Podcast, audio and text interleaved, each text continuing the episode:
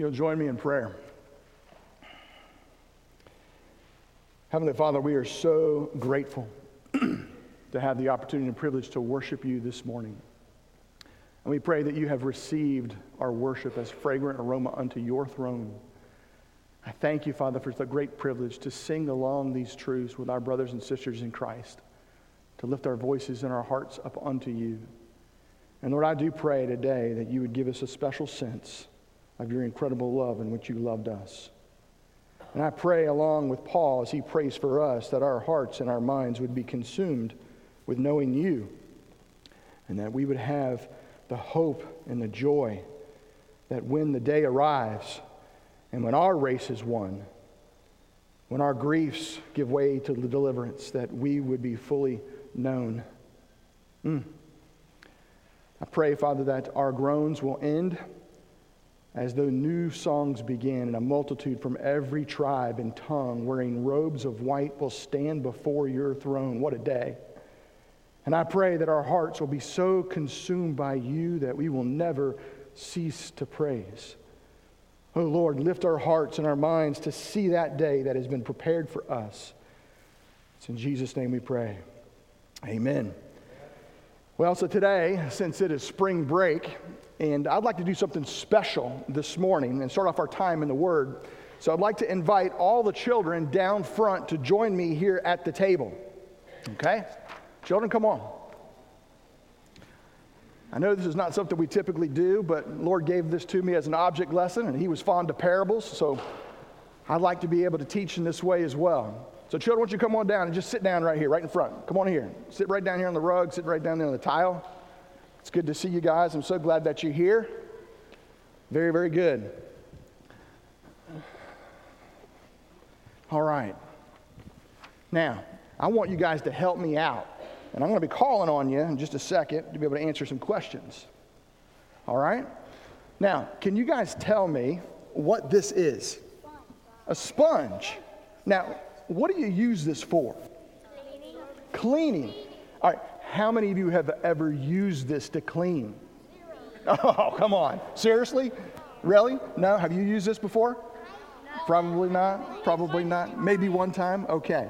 Here, what's what I want you to do? I want you to envision with me that your life is like this sponge, okay? I want you to think your life is like this sponge. And I want you to think about the prayer that Paul just prayed for us to be filled with all the fullness of God, okay? So I'm going to have several of you volunteers. I need the first volunteer to come on up. Yes, sir, come on. And I want you to, us to be able to reflect on this verse, okay? This is Ephesians 3 that Don just read us. We're going to begin in verse 14. And that first one is 14 and 15. So I want you to read that for me. I bow to my knees before thee, Father, for whom every family in heaven and on earth is named. Amen. Somebody else? Come on, Matthias. Verse 16, okay? Verse 16. This is dangerous giving him the microphone. Go ahead. That according to the riches of his glory, he may grant to you to be strengthened with power through his spirit in your inner being. Great job, buddy. All right, somebody else. Number 17. Mike, you're going to come? Verse 17. So that Christ may dwell in your hearts through faith, that you, being rooted and grounded in love, Excellent. All right. Verse 18. Got anybody over here? You want to come and read it? Verse 18. May have strength to comprehend with all the saints what is the breadth and length and height, height and depth. Okay. How about a girl? What young lady? Yes, come on. Let's read one. Verse 19. And to know the love of Christ that surprise surpasses no, surpasses no knowledge. N- knowledge. Knowledge. Very good. Good. Good. All right. Another girl. Who wants to come? Come on. Come on. Really loud. That bold one right there. Loud. That you may be filled with all the fullness of God. All right, let's say that all together. That you may be filled with all the fullness of God. Okay? Now, what Paul is praying for, he is praying for that we would come to know the love of God that surpasses knowledge. And he wants us, like these sponges, to absorb ourselves with Jesus. And that's why you come here to church. You come here to church to be able to hear the Word of God preached and taught. And what happens supernaturally is God is extending His grace to us. And as He does so, He does something wonderful. Now, I want you to be able to look at this. I want somebody to come up here and stand up here. I want you to see what's inside this bucket. Yes, Grace, come on. What's, what's inside this bucket right here? What's inside there? Sponges And what else? and water. And water. Water. Do you remember any place where Jesus told us that he was like living water? You guys remember that? Remember that story? Yes. What do you remember, Naomi? Yes, the woman at the well, exactly. And he looked at her and he said, Ma'am, I've got water. And if you have my water, you will never thirst again, right? Thank you so much. When I think about that, I think about Jesus being the living water to us. And one of the most important things that you can do is to saturate yourself with the Word of God. Now, Jesus, you guys see who, whose name on, on that bucket? Who is it? Jesus. That's to represent Jesus in the living water. And this first bucket, somebody tell me who this is. You guys read, read, say it out loud. Family. Family. Did you know Jesus wants to use you to saturate himself, and he wants you to be so full of his spirit and his love that you take it back and you influence your family, right? And next thing you know, what's the next one say? Body of Christ. the body of Christ. Did you know, guys, that we all have the commission of God for us as believers to understand how important our brothers and sisters in Christ are? And it is our responsibility, look at me right here, to be able to fill ourselves with the love of God and then to be able to help our brothers and sisters in Christ. Actually, in this book, Ephesians, that we're looking at today, it tells us the importance that we have to speak to one another in truth and love to grow up into all aspects of Christ. That is the responsibility that you and I have as believers. And if we're full of His Spirit, then we can do that. And then, what's this last bucket right here? What is it? The lost. Do you realize, guys, it is our responsibility to be able to take this love, this glorious gospel, and to so saturate ourselves that we fill the lost, right? So, what I want you to be able to see is I want you guys to visualize this sponge as your life. And as you have been soaking up the Word of God, God wants you to take His love and He wants you to be able to fill the life of your family. And He wants you to be able to touch the other people, your bo- uh, brothers and sisters in Christ, to fill the body of Christ. And then He wants to take your life and He wants to use it to be able to fill up the lost with His love. Do you see that? This is what Paul is praying for today in our passage of Scripture. And I want you to remember it, okay? Now, you join me in prayer. Heavenly Father, we are so grateful for your Holy Spirit that has come to be able to give us a taste of who you are. You have given us your Spirit as a down payment, as a guarantee of what is to come. And today we have the joy of knowing who you are. We have the incredible privilege to be able to come to this place week in, week out, and to hear your incredible gospel preached and declared. And I pray, Father, we, as like these sponges, would absorb all this truth. We would know how important it is for us to lean in, to be able to understand the grace of God in our life, so that we can be completely absorbed to all the fullness of Christ, that we may fill all and in all. So, Lord, I pray that you would impress upon that on our minds and our hearts this day. In Jesus' name. And we all said together, Amen. Thank you, boys and girls. You guys go back to your seats, okay?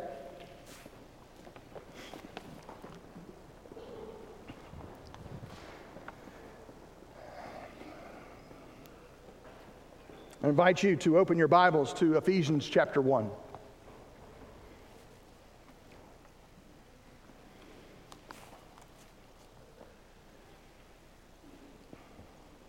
This is a glorious passage of Scripture. Ephesians chapter 1.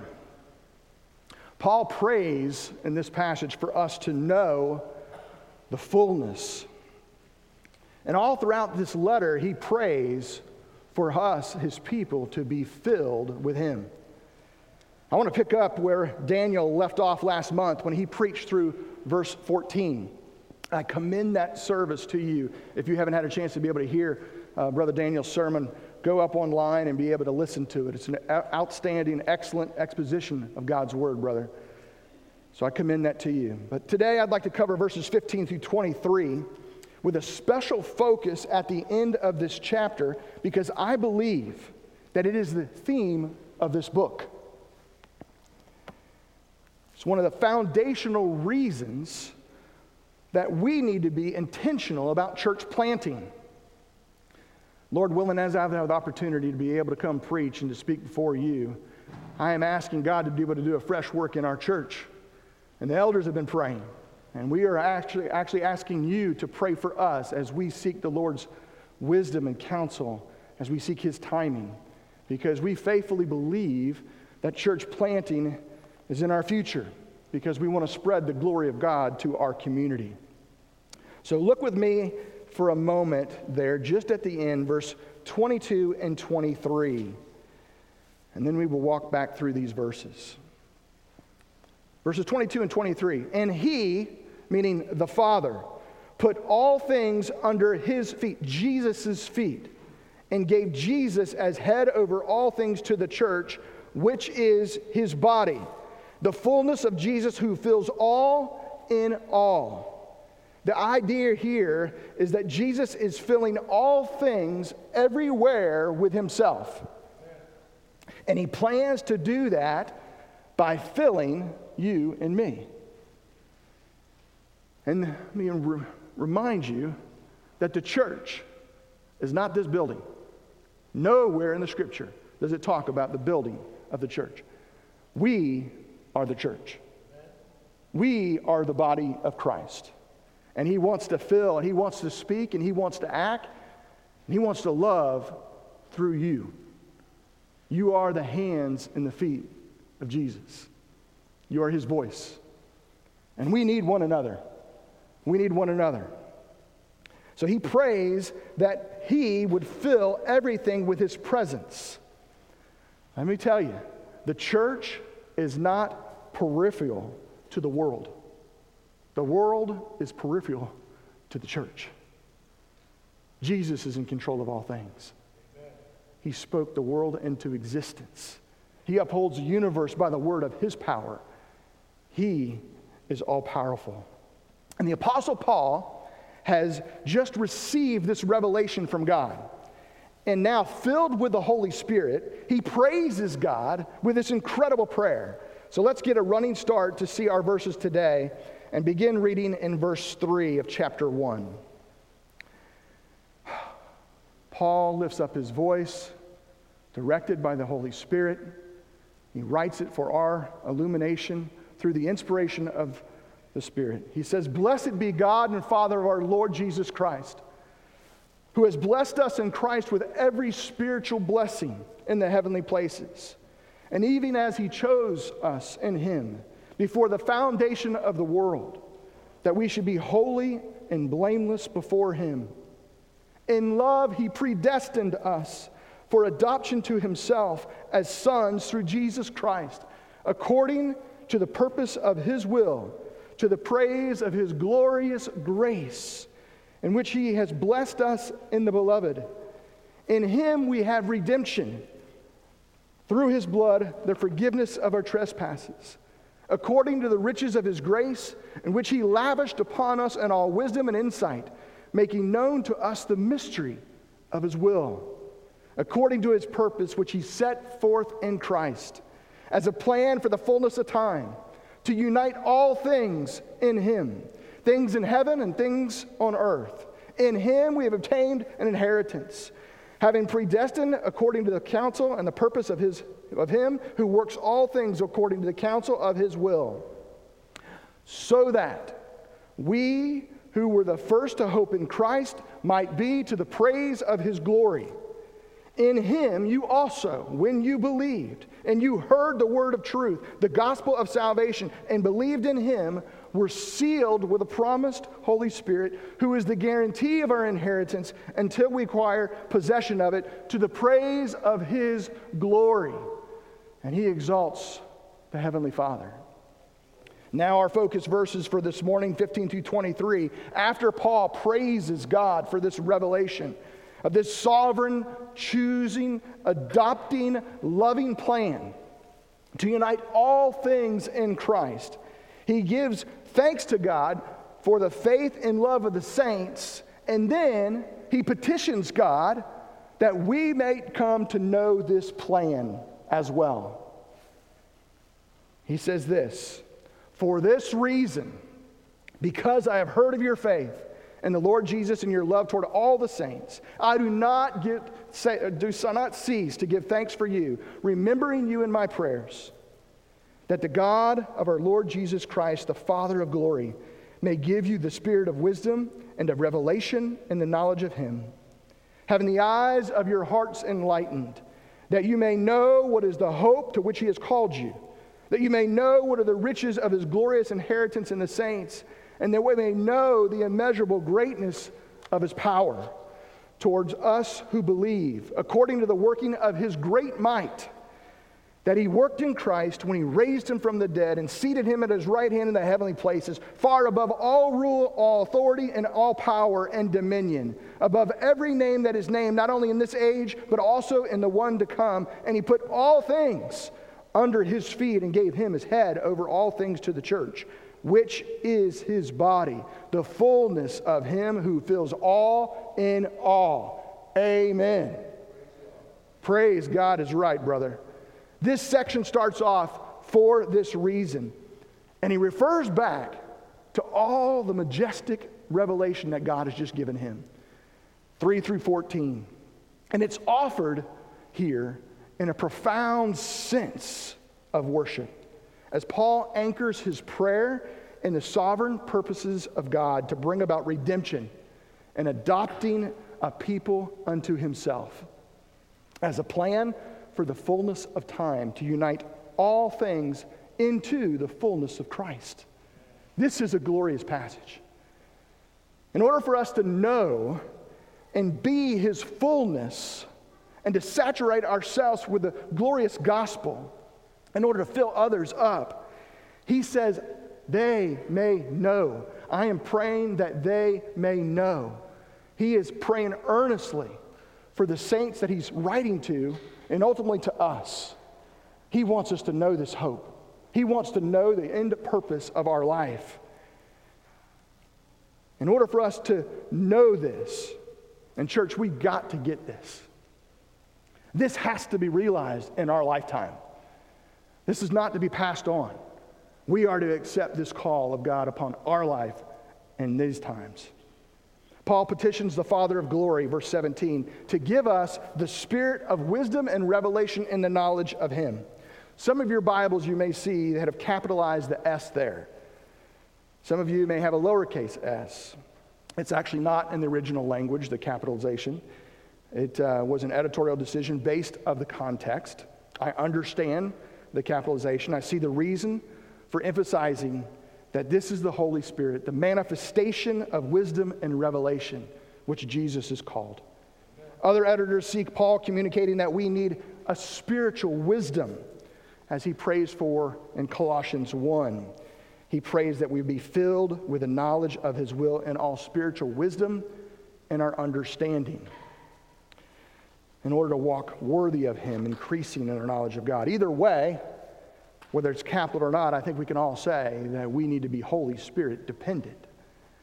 In order for our eyes of our hearts to be opened to know Him. God is the one and the only one that can make that happen. The very God who said, Let light shine out of darkness, is the very one who shines in our hearts to give us the light of the knowledge of the glory of God in the face of Jesus Christ.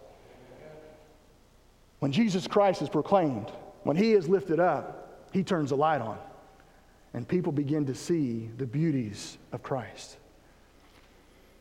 This is the good news of the gospel.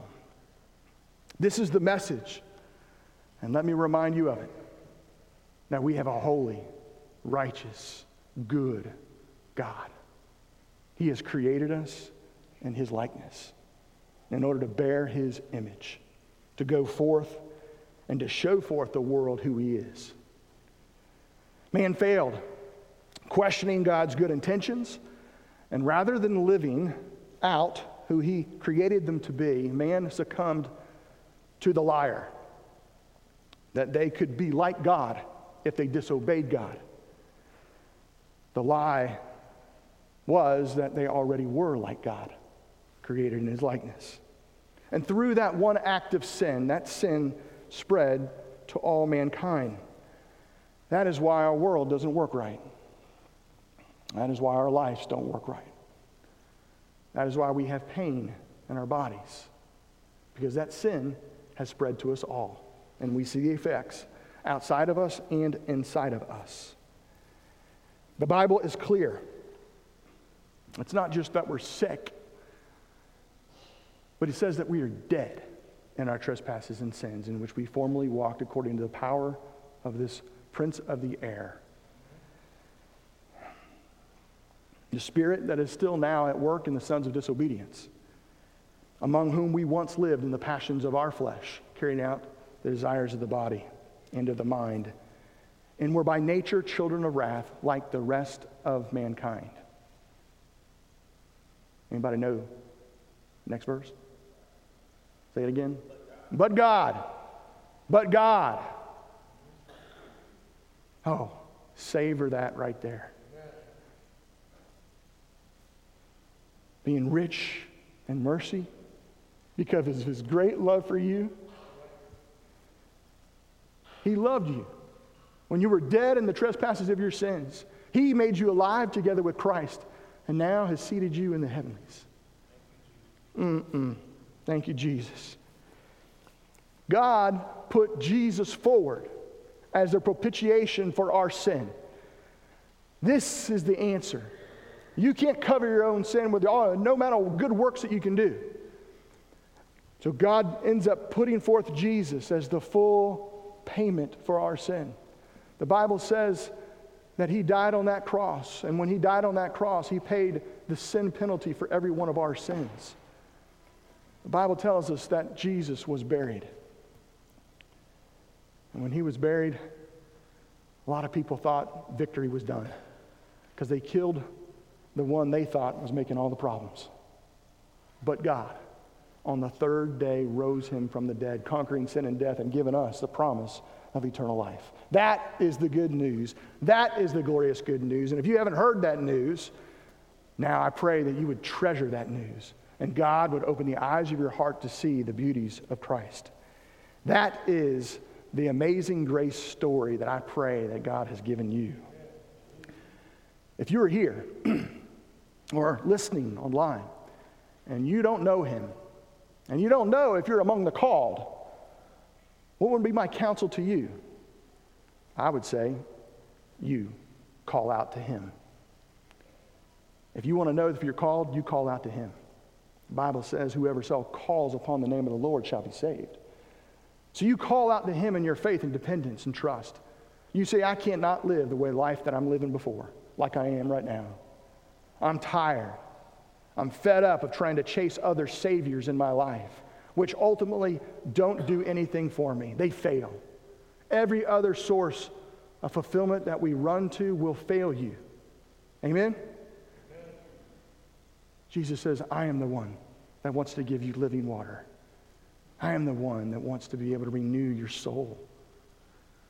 Oh, church, that is our message. And that is what we get to share. So, those that do not know Jesus, call out to him. If you have a loved one or if you have a child that you know that does not know Jesus Christ, what do you do? Well, here's what you do you keep bringing them and placing them under the grace of God. And you keep allowing them to hear the Word of God. Faith comes by hearing, and hearing by the Word of God. And so you lovingly usher them and you pray over them consistently. And you ask that Jesus would make himself known to them. And you speak the Word, you tell the Word, and you help them understand how loved they are by God. And by God's grace, God will do the work that only He can do. But you are to pray and to share the good news and you do it in a winsome way. That means you're to do it to be able to woo somebody to the beauties of Jesus. Nobody wants to receive judgment and condemnation. So we're to be able to say the beauties of Christ in a way that compels them to want to know the Jesus that we know. And most often that's going to happen through your life and through your love. So they need to see it in us before they hear it. So, if we're going to be his body, the fullness of his body, who desires to fill all things everywhere with his authority, he prays for us to know three things. And here's the three things briefly. Verse 18 and 19, I encourage you to draw your attention there. First thing he prays for if you're going to know the fullness of his plan and you're going to experience the fullness that he wants in your life to be everything that God has designed you to be, he is praying that you would know these three things. Pretty important things to be able to take some time with today. He says, number one, I pray that you will know the hope to which he has called us, the hope of our calling. Hope is defined as the confident assurance and full expectation that God will deliver on his word. When he says that I am praying that you would know the hope of his calling, he is saying, I pray that you will come to know, the con- have the confident assurance and the full expectation that your calling is going to lead to something glorious. In Romans 8, Paul's writing, he says, Those whom he predestined, he also called, and those whom he, call, he just called, he also justified, and those who he justified, he also glorified. You got that? Those whom he called, he ends up justifying. Those who he justifies, he will glorify. Okay? Oh, that should give you such joy right now. That God is not done with you yet. I was talking to a brother before the service. Don't you get frustrated at your own inability to do that which you know you want to do? And you end up doing the very things that you don't want to do. I hate that. I hate being impatient. Anybody else struggle with that? Is it just me? Wow, you guys are awesome. I, I, struggle every day. I'm compelled. I, I have to pray that prayer that's in that hymn, prone to wander, Lord. You feel that in your hearts? Prone to wander, to leave the God. God, tie my heart, bind it like a fetter. We have to hold on to this hope that the work that He has begun in you will perfect it to the day of Christ Jesus. That's Philippians 1 6. I am confident of this very thing, that he who began a good work in me will perfect it until the day of Christ Jesus. I got a song that goes along with that if you want to hear it. I'll tell you, I'll, I'll sing it later. We need to have the eyes of faith to be able to see this reality, and we need to pull that future reality into today. You follow me? You need to be able to, with eyes of faith, you need to be able to see, oh, this is something that's in my future, and I need to bring it right here into reality. You need to think about this, and you need to have a revelation like God gave John. You remember the revelation that God gave John? John saw it, and he wrote it down for us. He says, Oh, then I saw a new heavens and a new earth. For the first heaven and the first earth passed away, and the sea was no more. And I saw the holy city, New Jerusalem, coming down out of heaven from God, prepared as a bride adorned for her husband. And I heard a loud voice from the throne saying, Behold, the dwelling place of God is with man. He will dwell with them, and they will be his people. And God himself will be with them as their God. He will wipe away every tear from their eyes, and death will be no more. Do you long for that day? Neither shall there be mourning, there should not should be crying, nor pain anymore, for the former things have passed away. I don't know about you, but that's something worth shouting about, right? When we all get to heaven, what a day of rejoicing that will be. When we all see Jesus, we'll sing and shout the victory. Absolutely. You got to pull that reality into today. You follow me? And you got to be able to think about that. That's what Paul's praying here. Oh, saints, I'm praying that you would know the reality of your calling is going to lead to your glorification. You know why you need that? Because you're going to go through times here in this earth that you're going to struggle. And you're going to be able to think, gosh, I have received the sentence of death in my life. because of the effects of sin, there's brought great heartache in our life. And if you don't have this hope to hold on to, you'll be tempted to throw in the towel. But it's in those moments when you face those moments where you feel like you received the sentence of death. Remember what Paul says when he went to Asia? I felt like I received the sentence of death. And that was to make me rely on God who raises the dead. It's exactly what he said. God wants to build faith fabric in your life. And he'll allow you to go through times of suffering to be able to show you that he is dependable, that he is faithful. I look around this room and I know there's so much pain. I've walked with you through it.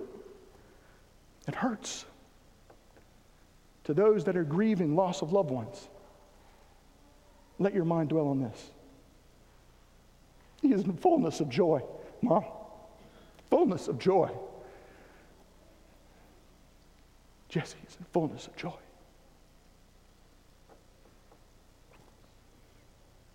Sarah, precious girls in fullness of joy.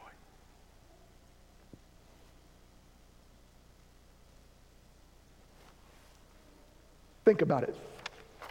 Next thing he prays for. Gosh, I guess we should probably just be done right now. I ain't gonna let you get away that easy though. Two more things he prays for. I want you to get this. This is also rich.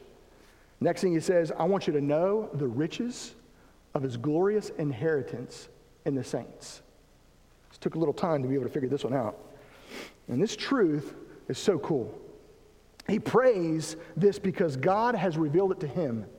And he says back in verse 14 that the Holy Spirit, look at verse 14, the Holy Spirit that we have been given to indwell our bodies now has been given as a guarantee or a down payment for what we will take possession of. You follow me? So the Spirit now has been given to us as believers as a down payment of what we will inherit. Okay, so the question is what is that inheritance. And I think the phrase until we acquire possession of it is the key.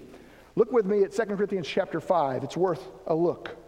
2 Corinthians chapter 5. Turn your Bibles back to the left a little bit. 2 Corinthians chapter 5, Paul has just been talking about this incredible treasure that we have in jars of clay. You guys remember that passage of scripture? He talks about this jars of clay.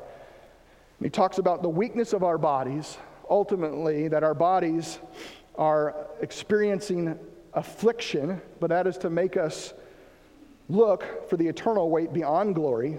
We're to th- look at the things that are unseen, not the things are seen. And then he gets to chapter 5 and he talks about this body. He calls it this tent. I call it our earth suits. This is all, this is all it is. It's just an earth suit.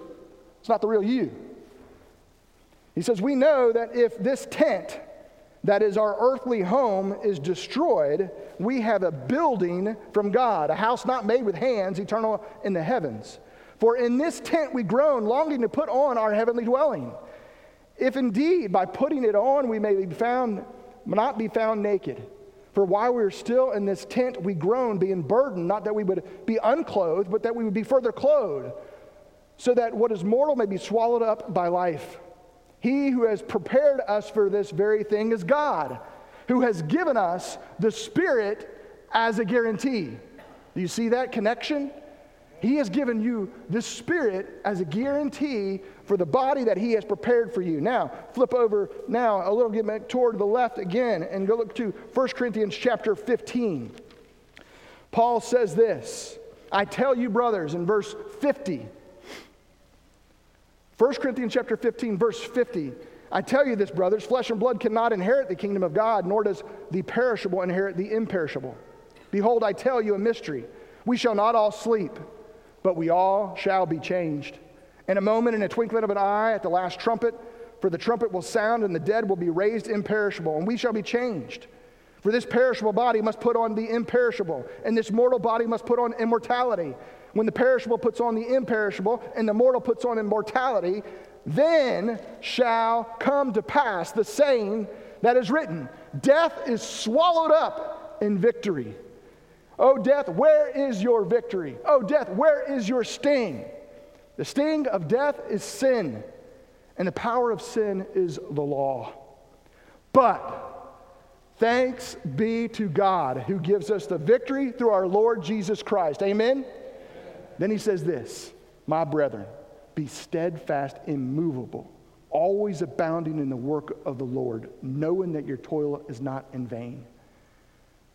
He says, I want you to know this reality that you have a glorious inheritance awaiting you, and it's a glorious new resurrection body. And you're going to spend eternity in His presence. And ultimately, we're going to have a new heavens and a new earth in which righteousness dwells right here. A new heavens, a new earth. And God will be our King. I can't wait. I can't wait. We've got work to do until we go to glory. So the last thing he says this. He says, I pray that they may know the immeasurable greatness of his power. So, what is the greatness of his power? Well, he says it right here. It is the Father's power that he describes in verse 19 that he worked in Christ when he raised him from the dead. It is that same life giving power that has brought you and I from death to life. He is praying that we would come to know this indescribable, immeasurable power that has conquered sin and death. That's why he prays in three. I pray that you would help me to know this love, the depth, the length, the width, the height, to know the, this immeasurable love. That's what he's praying here. He's praying that we would come to know that, and we're praying that we would come to know that so that we would experience the same power that God exercised in raising Jesus from the dead. Think about that. He is praying that we would come to know this indescribable power in our life that has conquered sin and death and has allowed us now to walk in a newness of life. That's the victorious Christian life. Do you know it? That is living the life of abiding in Christ and bearing fruits of righteousness. And all of a sudden, the pull that sin had no longer has dominion over you. You are no longer slaves to sin. You have been now been a slave to righteousness. Have you experienced that, believer? Have you experienced that power that comes over you when you look temptation in the face and you say, Nope, I'm going the other way? I know that power. I've seen, I've seen that power. Unfortunately, I've also seen the other. And temptation is so strong, it pulls at you. And you get hungry, you get tired, you get away from the fellowship of believers, and you begin to succumb. You begin to give yourself over to the sins that so easily entangle you. I know that life too. Let me tell you, I had this illustration this morning. If we want to be filled with all the fullness of God, you got to make sure that your source of living water is flowing freely into your life. I want you to think with me about a hose. Hose that's flowing water full strength. I were to picked up that hose and I were to crimp it, right? Or to bend it. And you may just have just a little dribble coming out of your life. That's what sin does to us. It puts a kink in our hose. And it prevents us from being, living a life to his fullness. Church, look at me. Some of us, it's time. Oh, Lord, by your grace, it is time to be able to look to your Savior and to say, I want to be rid of this addiction. I want to let it go. Some of you need to fall down on your face today and you need to call out to God saying, God, take this away from me. Help me to see that your grace is sufficient for me. You may need to come talk to another brother or sister in Christ. And you say, you know what? I've got this sin struggle. You know what that does? It strengthens the faith of the believer whom you talk to. Because they were built by God and they were given grace by God to be the Jesus that you need in that moment. If you never speak the truth in love, we get diminished. I need you speaking the truth in love to me. I had a brother a few weeks ago. I said something that I didn't know was in my heart. And this dear brother confronted me. He said, Brother, I think you got something in your heart and you need to let it go. And I said, Yeah, I do. And I had to pray, I had to confess. And I said, God, take me to deeper levels of understanding of you, that you would rid me of this sin, this bitterness, this unforgiveness. Do you struggle with that? God is a gracious Savior. And He holds out His arms to you like that father in the prodigal son story. And He says, Come, I'm ready to receive you. That's when revival happens. That's when revival happens. When an overwhelming sense of the holiness and the righteousness of God comes over a people, and those people recognize, I've got to rid myself of sin because I want to live to the fullness of God. I want God to be able to use me in my family and my brothers and sisters in Christ and for the lost that are hurting in this world. We need revival, folks. And we got to pray. God, send it. Bring it on. I want to see this revival. Because you know what? It's not just your fulfillment that's at stake, God's glory is at stake. Jesus Christ glory is at stake. It says there in the text that the Father has seated Jesus at his right hand in the heavenly realm, far above every rule, authority, power, and dominion. All the spiritual forces of wickedness, he has put them under Jesus' feet. Jesus is under Jesus' feet. That means Jesus has all authority. Those demonic forces, the spiritual forces of wickedness that want to lash out on you, you need to remind them you're under the feet of Jesus. And because Jesus is in me, I can conquer sin and death. I no longer have to be entangled. And now, because you and me are his body, we're to show forth that reigning authority through our life. You follow me? And I'm getting ready to close right here. I'm getting ready to land the plane, land the plane. You guys are probably thinking, oh, when he's going to land that plane. Here it comes. Here it comes. Jesus says, All authority has been given unto me. Now I say and commission you. You go in my name. Make disciples of all nations, baptizing in the name of the Father, Son, and Holy Spirit. And lo, I am with you always, even to the end of the age. I don't know about you, but that's something to give my life for. Amen? Amen? Amen? Let's pray. Heavenly Father, we are so grateful for your incredible word. And Father, we have sat and we have soaked it in. And Lord, we don't want to be guilty, as my brother Jim says, of sitting, soaking, and souring. We want to see your glory. We want to soak in your grace. And then we want to share your love.